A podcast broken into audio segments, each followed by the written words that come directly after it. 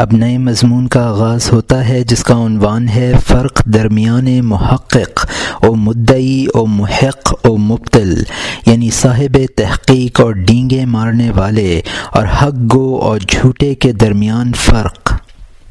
چونکہ بہت سے شیطان انسانی چہرے کے ہیں، اس لیے ہر ہاتھ میں ہاتھ نہ پکڑانا چاہیے۔ شکاری پرندے جیسی آواز اس لیے نکالتا ہے تاکہ وہ پکڑنے والا پرندے کو دھوکہ دے۔ وہ پرندہ اپنی ہم جنس کی آواز سنتا ہے اور فضا سے اترتا ہے تو جال اور ڈنک پاتا ہے۔ کمینہ آدمی فقرا کے کلمات چرا لیتا ہے تاکہ کسی بھولے بھالے پر وہ منتر پڑھے۔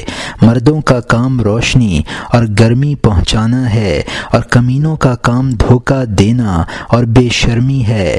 گداگری کے لیے اون کا شیر بناتے ہیں۔ مسلمہ کذاب کو احمد کا لقب دیتے ہیں۔ مسلمہ کا لقب کذاب رہا اور محمد صلی اللہ علیہ وسلم کا صاحب عقل رہا۔ وہ حق کی شراب ہے جس کی مہر خالص مشک کی ہے، اور شراب کی مہر گندگی اور عذاب ہے۔ یہاں مترجم نے حاشی میں لکھا ہے کہ درویش مکار درویشوں کا روپ بھر کر خلق اللہ کو پھانستے ہیں۔ گداگر اون کا مصنوعی شعر بنا کر اپنی لکڑی پر آویزاں کر لیتے تھے۔ مسلمہ کذاب نے یمن کے علاقے، یمامہ کے علاقے میں جھوٹی نبوت کا دعویٰ کیا تھا اور اپنی مریدوں کی طاقت سے حکومت قائم کر لی تھی۔ حضرت خالد بن ولید رضی اللہ عنہ نے حضرت ابو بکر رضی اللہ عنہ کے دور خلافت میں شکست دے کر اس کا خاتمہ کیا۔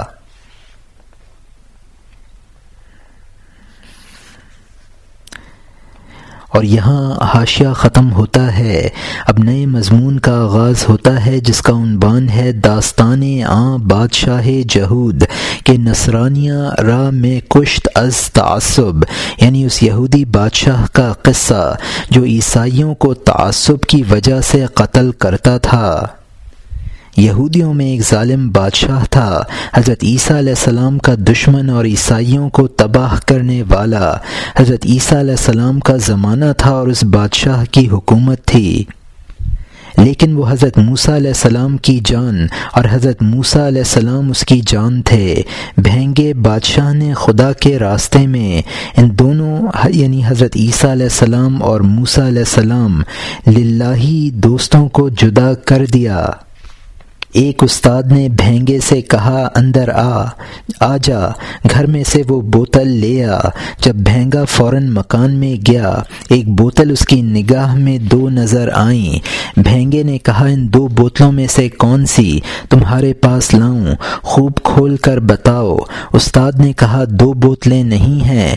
چل، بھینگا پن چھوڑ اور زیادہ دیکھنے والا نہ بن اس نے کہا، اے استاد، مجھے تانا نہ دیجیے استاد نے کہا تو دونوں میں سے ایک کو توڑ ڈال. جب اس نے ایک توڑی، نگاہ سے دونوں غائب ہو گئیں۔ انسان محبت اور غصے سے بھی بھینگا بن جاتا ہے۔ بوتل ایک تھی، لیکن اس کو دو نظر آئیں۔ جب اس نے بوتل توڑ دی تو دوسری موجود نہ تھی۔ غصہ اور شہوت انسان کو بھینگا بنا دیتے ہیں اور روح کو راست روی سے پھیر دیتے ہیں۔ جب غرض آئی تو ہنر پوشیدہ ہوا اور دل کے سینکڑوں پردے آنکھ پر پڑ گئے۔ جب قاضی دل میں شہوت طے جب قاضی دل میں رشوت طے کرے، تو وہ ظالم اور عاجز مخلوق میں کب فرق کر سکے گا؟ بادشاہ یہودیت کے کینے سے ایسا بھینگا بن گیا کہ الامان والحفیظ لاکھوں مومن مظلوم مار ڈالے کہ میں موسا علیہ السلام کے دین کی پشت و پناہ ہوں۔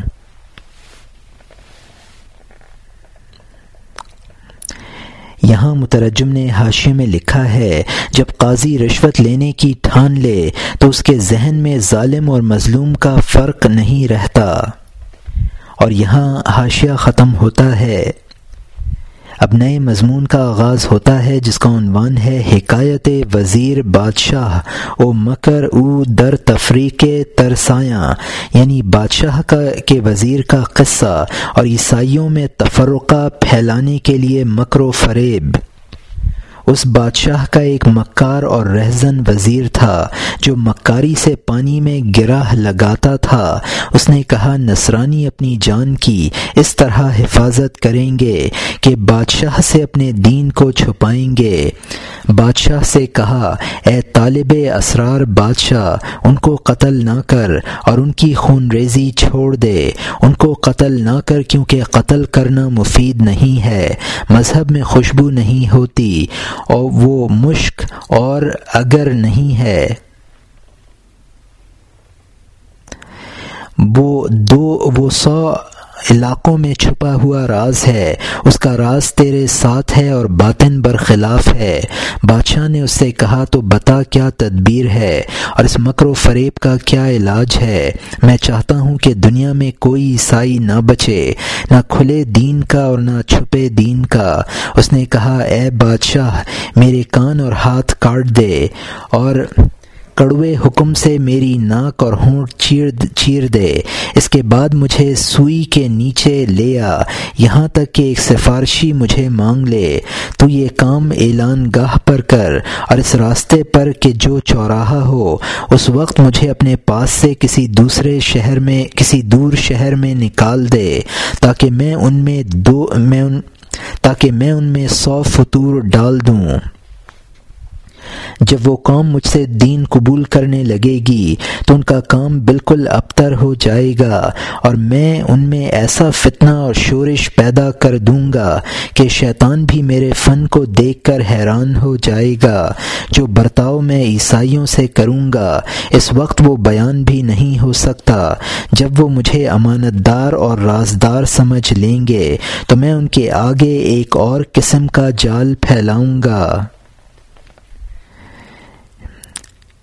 یہاں مترجم نے حاشیے میں لکھا ہے کہ ایرانیوں کے عقیدے کے مطابق وہ خدا جو خالق شر ہے، اس کو اہرمن کہتے ہیں اور یہاں حاشیہ ختم ہوتا ہے۔ ان سب کو ہیلوں سے فریب دوں گا اور ان میں سینکڑوں مکر اور فریب پھیلا دوں گا۔ یہاں تک کہ وہ اپنے ہاتھوں اپنا خون زمین پر بہائیں گے۔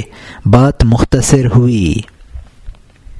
اب نئے مضمون کا آغاز ہوتا ہے، جس کا عنوان ہے تلبیس اندیشدن اندیشیدن وزیر بانسارا، او مکر او یعنی وزیر کا عیسائیوں کو دھوکہ دینے کی فکر کرنا اور اس کا مکر۔ پھر میں کہوں گا، میں پوشیدہ طور پر عیسائی ہوں۔ اے رازدان، اے رازداں خدا، تو مجھے جانتا ہے، بادشاہ میرے ایمان سے واقف ہو گیا اور اس نے تعصب کی وجہ سے میری جان لینے کا تہیا کر لیا۔ میں نے چاہا کہ بادشاہ سے اپنا دین چھپاؤں اور جو اس کا مذہب ہے وہی اپنا مذہب ظاہر کروں۔ بادشاہ نے میرے رازوں کی بو پالی اور میری بات بادشاہ کے سامنے جھوٹی ہو گئی۔ اس نے کہا، تیری گفتگو روٹی میں سوئی کی طرح ہے اور میرے دل سے تیرے دل تک سوراخ ہے۔ میں نے اس سوراخ سے تیرا حال دیکھ لیا ہے۔ جب میں نے حال دیکھ لیا تو تیری بات کیوں سنوں؟ اگر حضرت عیسیٰ علیہ السلام کی روح میری مددگار نہ ہوتی تو وہ یہودیوں کی طرح میرے ٹکڑے ٹکڑے کر دیتا۔ حضرت عیسیٰ علیہ السلام کے لیے میں جان اور سر دوں، ان کے لاکھوں احسان جان پر سمجھوں۔ حضرت عیسیٰ علیہ السلام کے لیے جان دینے میں مجھے تعمل نہیں ہے، لیکن میں ان کے دین سے خوب خوب واقف ہوں۔ مجھے اس پر افسوس آتا ہے کہ یہ پاک دین جاہلوں میں پہنچ کر تباہ و برباد ہو جائے۔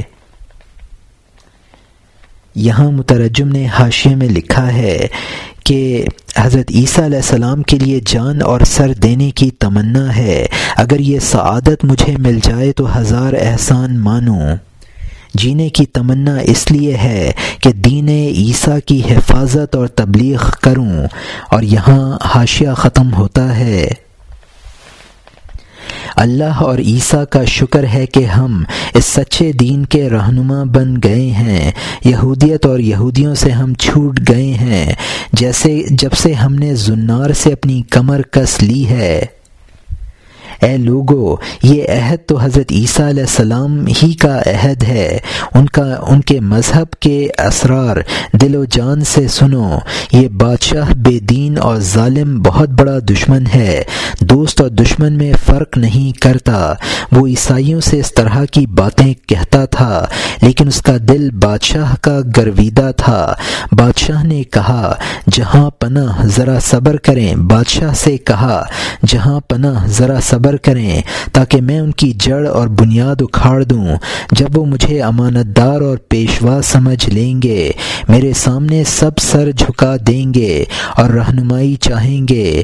جب وزیر نے بادشاہ کے سامنے یہ فریب بیان کیا، تو اس کے دل سے فکر کو بالکل دور کر دیا۔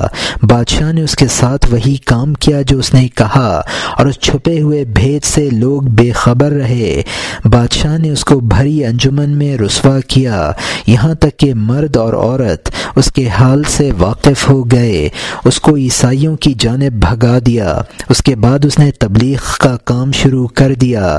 عیسائیوں نے جب اس کو ایسا عاجز و بدحال دیکھا، تو وہ اس کی حالت زار پر رو پڑے۔ اے لڑکے، دنیا کا حال یہی ہے اور یہ سب باتیں حسد سے پیدا ہوتی ہیں۔ یہاں مترجم نے حاشیے میں لکھا ہے زنار وہ دھاگا ہے جسے جس میں عیسائی اپنی گردن میں سلیب ڈالتے ہیں۔ اس وقت لوگ حضرت عیسیٰ علیہ السلام کی شریعت کے مخلف ہیں، مکلف ہیں۔ جو باتیں عیسائیوں سے کہے گا، وہ بادشاہ کو سنائیں۔ وہ اس نے بادشاہ کو سنائیں۔ بادشاہ نے اس کے ہاتھ، پیر، ناک، کان کاٹ کر عیسائیوں کے علاقے میں نکلوا دیا۔ حسد یہ سب کراتا ہے جو وزیر عیسائیوں کے ساتھ کر رہا تھا اور یہاں حاشیہ ختم ہوتا ہے۔ اب نئے مضمون کا آغاز ہوتا ہے، جس کا عنوان ہے جمع آمدن نصارہ با وزیر، او راز گفتن او با یشاں یعنی وزیر کے پاس عیسائیوں کا جمع ہونا، اور اس کا ان سے راز کہنا۔ لاکھوں عیسائی اس کی حمایت میں تھوڑے تھوڑے اس کے کوچے میں جمع ہو گئے۔ وہ ان سے رازداری کے ساتھ بیان کرتا تھا۔ انجیل اور رشتہ سلیب اور نماز کے اسرار اور وہ ان سے فصاحت کے ساتھ بیان کرتا تھا۔ ہمیشہ حضرت عیسیٰ علیہ السلام کے اقوال اور افعال۔ وہ بظاہر دین کے محکموں کا وائز تھا، لیکن بباطن، سیٹی اور جال والا معاملہ تھا۔ اسی سبب سے صحابہ رسول صلی اللہ علیہ وسلم سے نفسانی بھوت کے مکر کے بارے میں سوال کیا کرتے تھے۔ کہ وہ کیا پوشیدہ طور پر خود غرضیاں ملا دیتا ہے عبادتوں اور دل کے اخلاص میں۔ ان سے عبادت کی فضیلتیں نہ تلاش کرتے، بلکہ باطنی عیب کی جستجو کرتے کہ فرمائیے، نفس کی مکاری کا بال بال اور ذرہ ذرہ وہ پہچان لیتے۔ جس طرح پھول کو کرفت سے جدا پہچان لیا جا، پہچانا جا سکتا ہے۔ اس کا کچھ حصہ حضرت حضیفہ رضی اللہ عنہ نے حضرت حسن رضی اللہ عنہ کو بتایا، جس سے ان کا وعظ اور بیان خوب ہو گیا۔ تمام نقطہ شناس صحابہ اس وعظ اور بیان سے حیران رہ جاتے تھے۔ تمام عیسائیوں نے اس کو دل دے دیا۔ عام تقلید کی قوت بھی کیا ہوتی ہے۔ انہوں نے اپنے سینوں میں اس کی محبت کا بیج بو لیا۔ وہ اس کو حضرت عیسیٰ علیہ السلام کا نائب سمجھ رہے تھے۔ یہاں مترجم نے حاشے میں لکھا ہے کہ وہ آواز جو شکاری جانوروں کو پھنسانے کے لیے نکالتا ہے، اس کو سفیر کہتے ہیں۔ حضرت حضیفہ رضی اللہ عنہ بن الیمان مشہور صحابی رسول ہیں، جن کو دین کے اسرار حضور صلی اللہ علیہ وسلم سے بہت حاصل ہوئے تھے۔ حسن رضی اللہ عنہ سے حسن بصری رحمۃ اللہ علیہ مراد ہیں۔ اگرچہ یہ حضرت حضیفہ کی وفات کے بعد پیدا ہوئے تھے، ان کو بالواسطہ حضرت حضیفہ کے علوم پہنچے پہنچے ہیں۔ امام غزالی رحمۃ اللہ علیہ نے فرمایا ہے کہ حسن بصری کا کلام انبیاء کے کلام سے مشابہ ہوتا تھا۔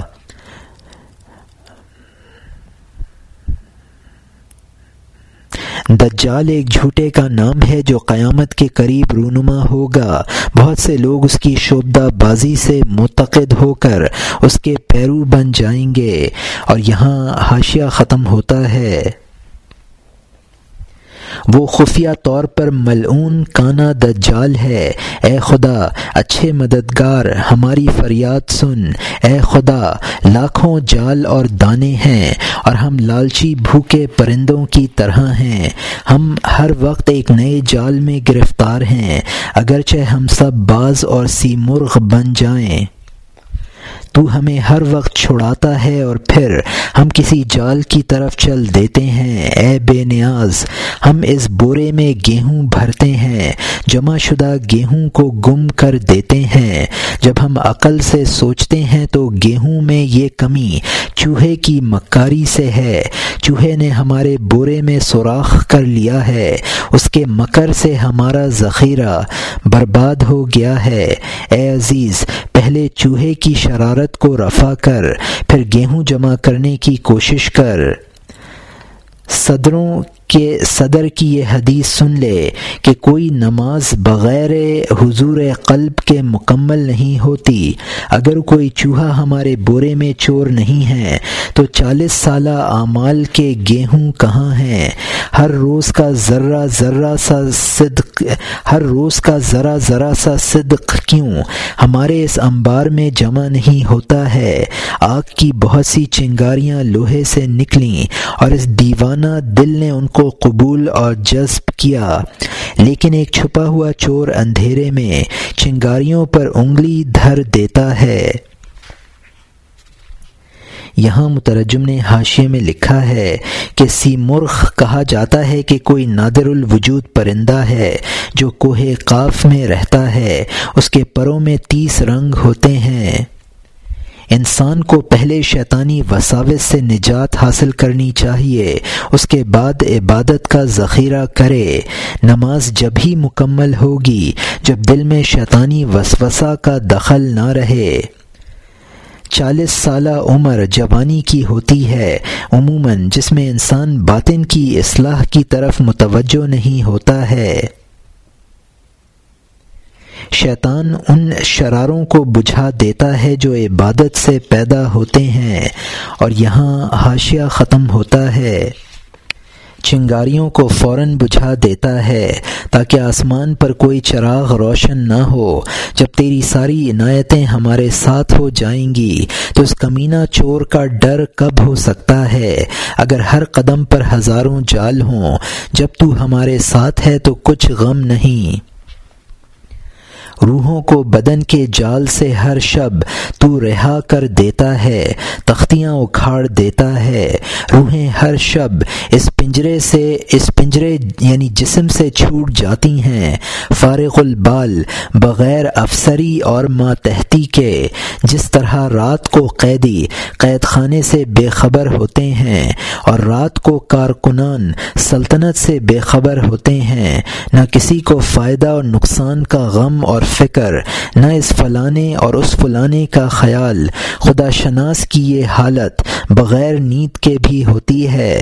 خدا نے فرمایا ہے، وہ سوئے ہوئے ہیں، اس سے نہ بھاگ۔ وہ دن و رات دنیا کے احوال سے غافل ہوتا ہے۔ خدا کے دستے تصرف میں قلم کی طرح ہے۔ وہ شخص جو لکھنے میں ہاتھ کو نہیں دیکھتا، وہ قلم کی حرکت کو اسی کا فعل سمجھتا ہے۔ یہاں مترجم نے حاشیے میں لکھا ہے۔ کہ الواح لوح کی جمع ہے یعنی تختہ یعنی جس طرح خدا روحوں کو آزاد کر دیتا ہے، اسی طرح ہمیں شیطانی وسوسے سے آزاد کر دے گا۔ ہر طرح کی تکالیف سے آزاد کو فارغاں کہا ہے۔ عارف وہ ہے جس کو خدا کی معرفت حاصل ہو گئی ہو۔ قرآن پاک میں اصحاب کہف کے بارے میں فرمایا گیا ہے کہ وہ سوئے ہوئے ہیں۔ اصحاب کہف بزرگوں کی ایک جماعت تھی جو دقیانوس بادشاہ کے زمانے میں پیغمبر وقت پر ایمان لے آئے تھے۔ بادشاہ کے ظلم کے خوف سے ایک غار میں جا چھپے تھے۔ اصحاب کہف کے بارے میں اس عقیدے سے گریز نہ کر۔ اصل کاتب کا پنجہ ہے۔ وہ جس طرح چاہتا ہے قلم چلتا ہے۔ وہ شخص جس کو خدا کی معرفت حاصل ہو گئی ہو، اس کو عارف کہتے ہیں۔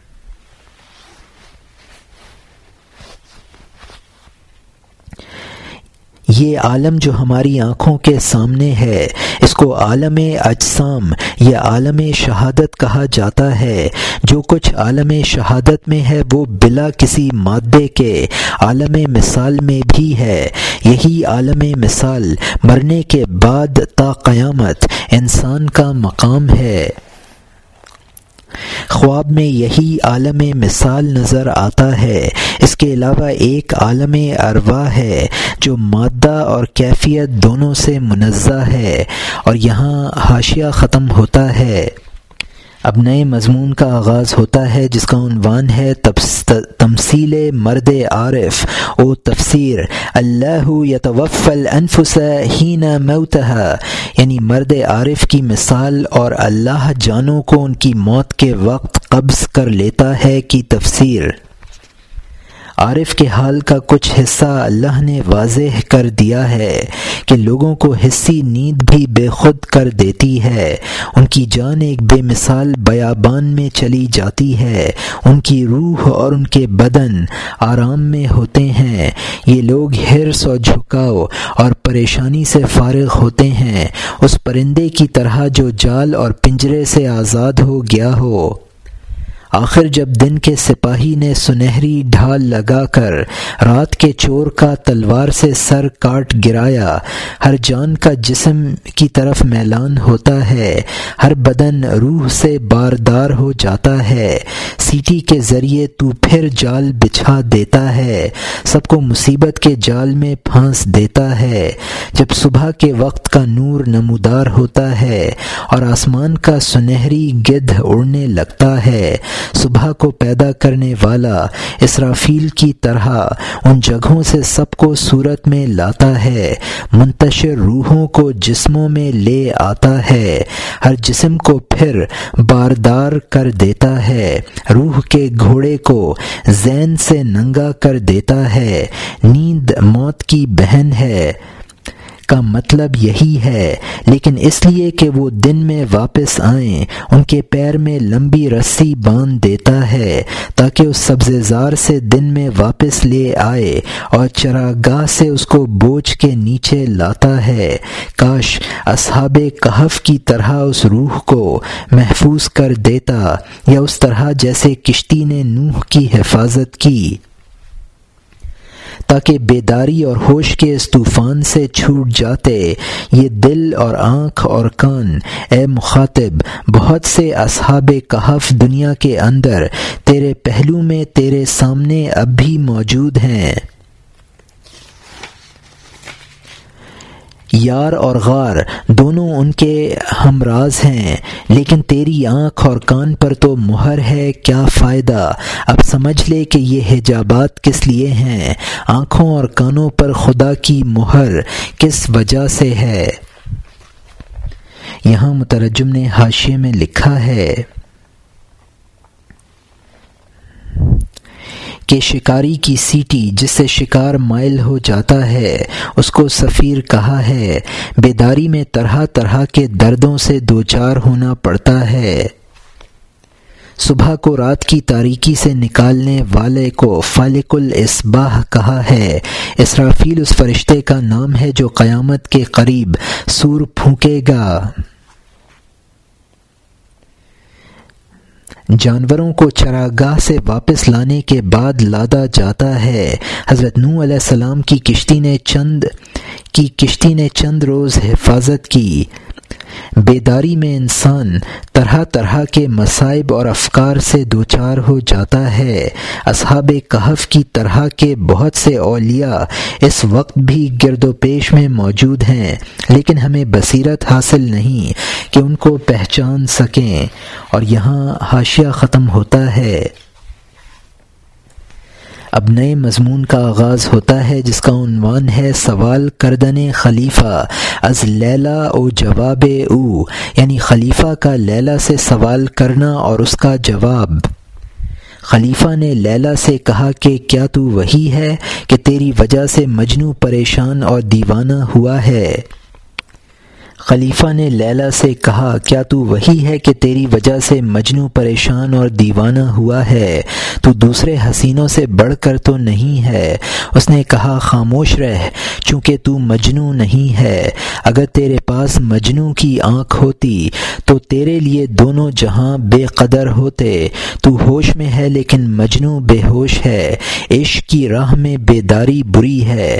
جو بیدار ہے وہ زیادہ نیند یعنی غفلت میں ہے۔ اس کی بیداری نیند سے بدتر ہے۔ جو خواب غفلت میں ہے، اس کا بیدار ہونا بہتر ہے۔ غفلت کے مدہوش کا عین ہوشیار ہونا بہتر ہے۔ جب ہم ہماری جان خدا کے معاملے میں بیدار نہ ہو، تو ہماری بیداری قید خانے کی بیداری کی طرح ہے۔ پورے دن جان، خیالات کی پائمال، کی کی پائمال اور نقصان و نفع اور زوال کے خوف سے نہ اس میں صفائی رہتی ہے، نہ پاکیزگی اور قوت، نہ آسمان کی طرف سفر کا راستہ۔ سویا ہوا وہ ہے جو ہر خیال سے امید وابستہ کرے اور اس کے متعلق گفتگو کرے۔ یہاں مترجم نے حاشیے میں لکھا ہے کہ یہ ظاہر ہے کہ یہ بے بصیرتی ہماری معصیت کاری کی وجہ سے ہے۔ سعدی رحمۃ اللہ علیہ نے فرمایا ہے، لیلا رز دریچا چشم مشنو، مجنو، بایست نگویست۔ جو شخص دنیاوی کاروبار میں پھنسا ہے اور جاگ رہا ہے، اس کی بیداری نیند سے بدتر ہے۔ خواب غفلت میں مبتلا لوگوں کا بیدار ہو جانا بہتر ہے۔ اللہ کے معاملے میں بیدار رہنا چاہیے۔ دنیاوی دھندوں میں روح مقدر ہو جاتی ہے اور اس کو عالم بالا کی سیر کا راستہ نہیں ملتا۔ خیالوں کی دنیا میں آباد، بیدار، غفلت کی نیند میں ہے اور یہاں حاشیہ ختم ہوتا ہے۔ وہ ایسا نہیں ہے کہ خیال سے وجد میں آئے، بلکہ اس کا وہ خیال اس کے لیے سو وبال ہے۔ وہ خواب میں شیطان کو حور دیکھتا ہے، پھر شہوت سے اس سے ہم بستری کرتا ہے۔ جیسے ہی نسل کا بیج اس نے شور زمین میں ڈالا، وہ بیدار ہوا اور خیال اس سے روانہ ہوا۔ اس کی وجہ سے سر کی کمزوری محسوس کرتا ہے اور جسم پلید اس ظاہری اور معدوم نقش پر افسوس ہے۔ پرند پرندہ اوپر اڑ رہا ہے اور اس کا سایہ پرندے کی طرح زمین پر اڑان کر رہا ہے۔ بے وقوف، اس سایہ کا شکاری بنتا ہے۔ اتنا دوڑتا ہے کہ بے طاقت ہو جاتا ہے۔ اس سے غافل ہے کہ وہ ہوا کے پرندے کا عکس ہے اور اس سے بے خبر ہے کہ اس سائے کی اصل کہاں ہے۔ وہ سایہ کی طرح تیر اندازی کرتا ہے اور جستجو ہی میں اس کا ترکش خالی ہو جاتا ہے۔ اس کی عمر کا ترکش خالی ہوا۔ عمر برباد گئی۔ سایہ کے شکار میں دوڑنے سے جل بھن گیا۔ جب اللہ کا سایہ اس کی دایا ہو تو اس کو سایہ کے خیال سے نجات دے دے گا۔ یہاں مترجم نے حاشی میں لکھا ہے کہ وجد کی وہ کیفیت جو سالکوں پر طاری ہوتی ہے، اس کو حال کہتے ہیں۔ بدخوابی سے دماغ کمزور ہو جاتا ہے۔ خواب میں جو ظاہر ہوا، حقیقت میں وہ کچھ نہیں ہے۔ واہی خیالات کے پیچھے بھاگنے والوں کی یہ دوسری مثال ہے۔ اور یہاں حاشیہ ختم ہوتا ہے۔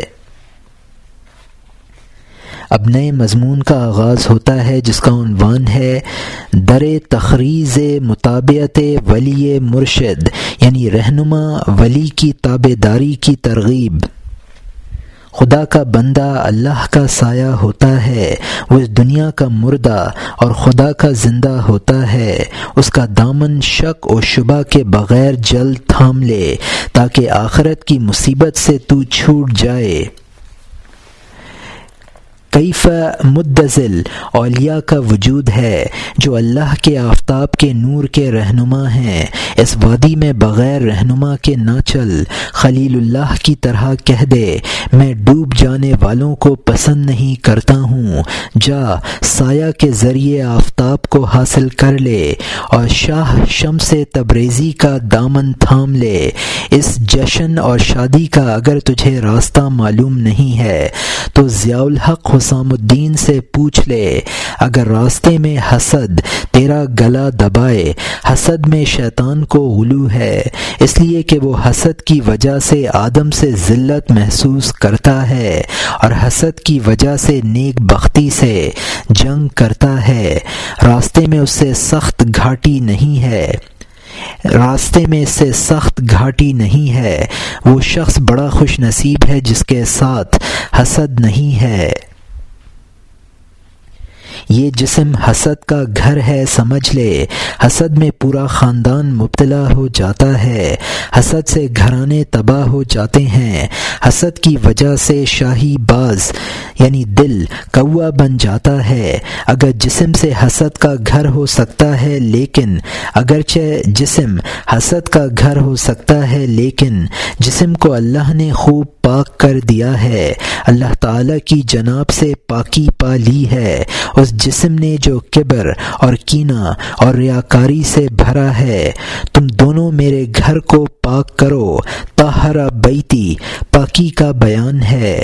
نور کا خزانہ ہے، اگرچہ اس کا نقش مٹی کا ہے۔ جب تو کسی صاف دل کے ساتھ مکر اور حسد کرے گا، تو اس حسد سے دل میں سیاہیاں پیدا ہوں گی۔ یہاں مترجم نے حاشیے میں لکھا ہے کہ کیف مد ذل یہ قرآن آیت کا ٹکڑا ہے، اس میں فرمایا گیا ہے، اے نبی، کیا تم اپنے رب کی طرف نہیں دیکھتے کہ اس نے کس طرح سائے کو دراز کیا ہے؟ مولانا رحمۃ اللہ علیہ فرماتے ہیں کہ سائے سے اولیاء اللہ کے وجود کی طرف اشارہ ہے یعنی مرشد کامل۔ حضرت ابراہیم علیہ السلام نے ستارے کی الوحیت سے انکار کرتے ہوئے فرمایا ہے، فرمایا تھا، لا احب العافلین یعنی میں چھپ جانے والوں کو پسند نہیں کرتا، مراد دنیائے ناپائیدار کے تعلقات ہیں۔ شمس تبریزی رحمۃ اللہ علیہ، مولانا رومی رحمۃ اللہ علیہ کے شیخ ہیں۔ تفصیلی حالات مقدمہ میں ملاحظہ کریں۔ ضیاء الحق حسام الدین شمس تبریزی رحمۃ اللہ علیہ سے بیت تھے، پھر مولانا سے مستفیض ہوئے۔ تفصیلی حالات مقدمہ میں ملاحظہ کریں۔ تو اس حسد کو شیطانی وسوسہ سمجھ، اس لیے کہ شیطان کو حسد پیدا کر دینے میں غلو ہے۔ شیطان نے حضرت آدم علیہ السلام کی قدر و منزلت دیکھ کر حسد کیا اور یہ کہہ کر کہ وہ مٹی سے بنا ہے اور میں آگ سے اس حسد کا اظہار کیا تو ہمیشہ کے لیے سعادت سے محروم ہو گیا۔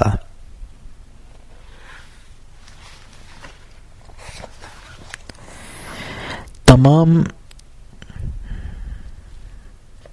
بعض پرندوں میں اشرف ہے۔ کوا نجاست خور ذلیل پرندہ ہے۔ جب انسان ریاضت اور مجاہدہ کرتا ہے تو یہ نفسانی عیوب زائل ہو جاتے ہیں اور یہاں حاشیہ ختم ہوتا ہے۔ خاصان خدا کے پیر کے نیچے خاک بن جا۔ ہماری طرح حسد پر مٹی ڈال۔ اب نئے مضمون کا آغاز ہوتا ہے، جس کا عنوان ہے در بیان حسد کردن وزیر جہود یعنی یہودی وزیر کے حسد کے بیان میں۔ وہ کمینہ وزیر حسد سے بنا تھا، اس لیے اس نے ناحق کان اور ناک برباد کیے۔ اس امید پر کہ حسد کے ڈنگ کے ذریعے اس کا زہر مسکینوں کی جان پر پہنچ جائے گا۔ جو شخص حسد کی وجہ سے اپنی ناک کاٹتا ہے، وہ اپنے ہی کو کان اور بے ناک کا کر لیتا ہے، تاکہ تو وہ ہے جو بو ناک وہ ہے جو بو سونگھے۔ بو اس کو کوچے کی طرف لے جائے، جس میں بو کی صلاحیت نہیں، وہ بے ناک کا ہوتا ہے۔ وہ اور بو، وہ بو ہے جو دین کی ہو۔ اور جب بو سونگھی اور اس کا شکر نہ کیا، تو یہ کفران نعمت ہوا۔ اور گویا وہ اس کی ناک کو کھا گیا۔ شکر کر اور شکر گزاروں کا غلام بن، ان کے سامنے سامنے مردہ بن اور عمر دوام حاصل کر وزیر کی طرح رہزنی کا سامان نہ کر لوگوں کو نماز سے نہ روک۔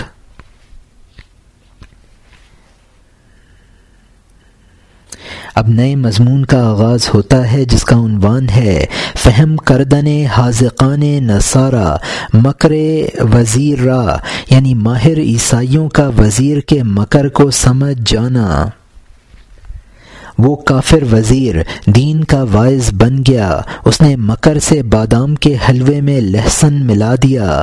جو صاحب ذوق تھا، وہ اس کی گفتگو سے لذت محسوس کرتا اور اس کے ساتھ کڑواہٹ بھی۔ یہاں مترجم نے حاشیے میں لکھا ہے کہ ولی کامل کو پہچان کر فائدہ نہ اٹھانا کفران نعمت ہے۔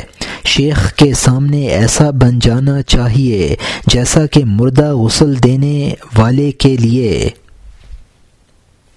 صاحب ذوق لوگ اس وزیر کے بیان کی لذت بھی محسوس کرتے تھے اور مکاری کی تلخی بھی محسوس کرتے تھے۔ اور یہاں حاشیہ ختم ہوتا ہے۔ وہ ملے جلے نقطے بیان کرتا تھا، گلاب اور شکر میں زہر ملاتا تھا۔ خبردار اس بھلی بات سے دھوکے میں نہ پڑنا، اس لیے کہ اس کی تہ میں سو برائیاں ہوتی ہیں۔ جو شخص برا ہوا، اس کی گفتگو بری سمجھ۔ جو بات مردہ کہے، اس میں جان نہیں ہے۔ انسان کی گفتگو انسان کا ٹکڑا ہوتی ہے۔ روٹی کا ٹکڑا یقیناً روٹی ہوتا ہے۔ اسی لیے حضرت علی رضی اللہ عنہ نے فرمایا ہے کہ جاہلوں کی بات اے فلاں کوڑیوں پر سبزہ کی طرح ہے، ایسے سبزے پر جو شخص بیٹھا وہ بے شک نجاست پر بیٹھا ہے۔ اس کو اپنے آپ کو ناپاکی سے پاک کرنا چاہیے تاکہ اس کی فرض نماز بیکار نہ ہو جائے۔ اس کا ظاہر کہتا تھا، معرفت کی راہ میں چست ہو جا، اور اثر کے اعتبار سے جان کو کہتا تھا، مست ہو جا۔ چاندی کا ظاہر اگرچہ سفید اور روشن ہے، ہاتھ اور کپڑے اس سے سیاہ ہو جاتے ہیں، تارکول کی طرح۔ اگر آگ اگرچہ چنگاریوں کی وجہ سے سرخ روح ہے، لیکن تو اس کے کام کی سیاہ کاری کو دیکھ۔ بجلی اگرچہ نگاہ کو نور عطا، نور دکھائی دیتی ہے، لیکن خاصیت میں بینائی کو چھرانے والی ہے۔ صاحب ذوق اور باخبر آدمی کے علاوہ جو بھی تھا، اس رو، اس وزیر کی گفتگو، اس کی گردن کا توق تھی۔ بادشاہ سے چھ سالہ دوری میں وزیر عیسائیوں کی پناہ ہو گیا۔ لوگوں نے دین اور دل بالکل اس کے سپرد کر دیا۔ اس کے حکم اور اور ممانعت پر لوگ جان دیتے تھے۔ یہاں مترجم نے حاشیے میں لکھا ہے کہ کوڑی کا مطلب ہے کوڑا ڈالنے کی جگہ۔ بظاہر اگرچہ نصیحت کرتا تھا وہ وزیر، لیکن اس کی تاثیر الٹی تھی۔ یہ تینوں شعر اس مضمون کو واضح کرنے کے لیے ہیں کہ ظاہر کی خوبی باطن کی خوبی کی دلیل نہیں ہے۔ اور یہاں حاشیہ ختم ہوتا ہے۔